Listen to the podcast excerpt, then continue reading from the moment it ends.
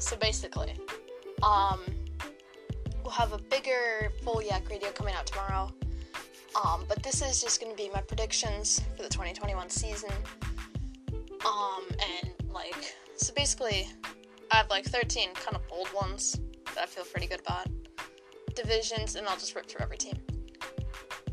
And we'll have something also come in Saturday. You'll see that one. So here we go. 13 predictions for 2021. Uh, one, Nick Madrigal wins AL Rookie of the Year. I don't know, I just have watched some tape and I really like it.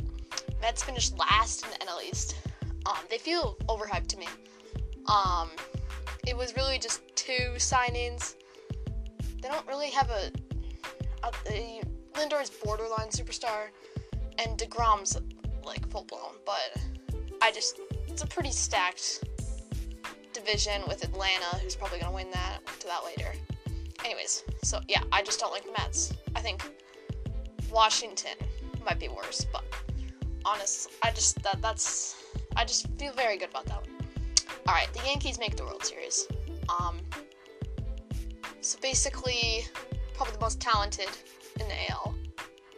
Tampa Bay just has chemistry. I feel like an AL Central team can't make the World Series after what Cleveland did, and it's not going to be Oakland.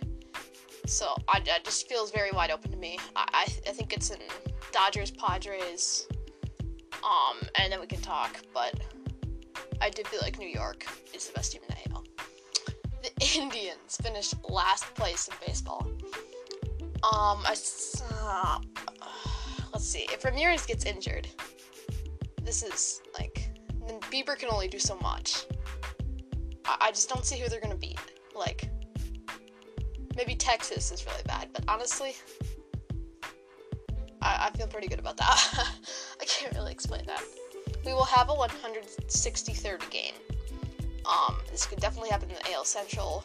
Probably the NL East because you just don't know. NL West, Dodgers, Padres. NL Central is always a logjam. And then I feel like AL East and West probably be the only runaways. So that, that's just probably gonna happen. that's it's not much like a hot take. Okay, here's a couple kind of crazy ones. So for perspective here, an OPS above one is like generally it'll be like Yelich, Bellinger, Mookie, and like somebody else who had a hot year. Uh, with that said, I think David Fletcher will have an OPS above one. This is originally going to be like top five in MVP voting, but I was like, well, he could still have a really good year, but nobody would vote for him because his name's David Fletcher. It's like they'd rather give Mookie votes something. So, anyways, I just went with the raw numbers. Um, Mike Yastrzemski has an OPS above one. By the way, we'll revisit these at the end of the year. So I did one like two for thirteen or something. Um, some of these aren't that crazy though, so I'll probably land like maybe half of them. I just feel very good about Yastrzemski. I've looked at, I could throw some numbers at you, but I don't really feel like it. Um, he's just trending upward, and it looks really good. All right, here's one. Juan Soto wins NL MVP. I mean, I don't really need to say much there. He just beats out Tatis. I just, yeah, he's just gonna be the best player in the NL. Um, that people aren't bored of yet. Bauer wins the ERA title. Uh, that's kind of crazy. I, I, just he's gonna have a big year. N- new city. He can jump around and keep his stuff. Especially with that spin rate thing he's having, he's kind of found himself in the middle of this like uh, situation that's kind of kind of strange. We will have a 10 and no team. I don't even know why I said that. I just wanted to have a 10 and no team. So when somebody starts out 10 wins in a row, maybe New York, LA, or San Diego. We'll see. Um, Los Angeles of Anaheim missed the playoffs. I mean, that that's not that crazy. Twins playoff curse continues, meaning they don't win a playoff game. Although I I certainly like them to win one. And Jo Adell has an OPS below 750. I just think I just don't like him. I just don't like him. So there you go. More um, anti-Angel stuff.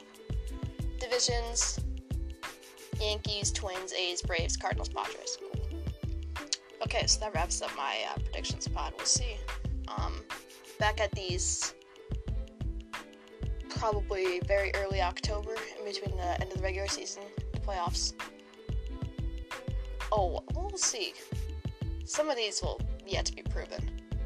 So yeah, mm, we're gonna we're gonna head out and see you tomorrow.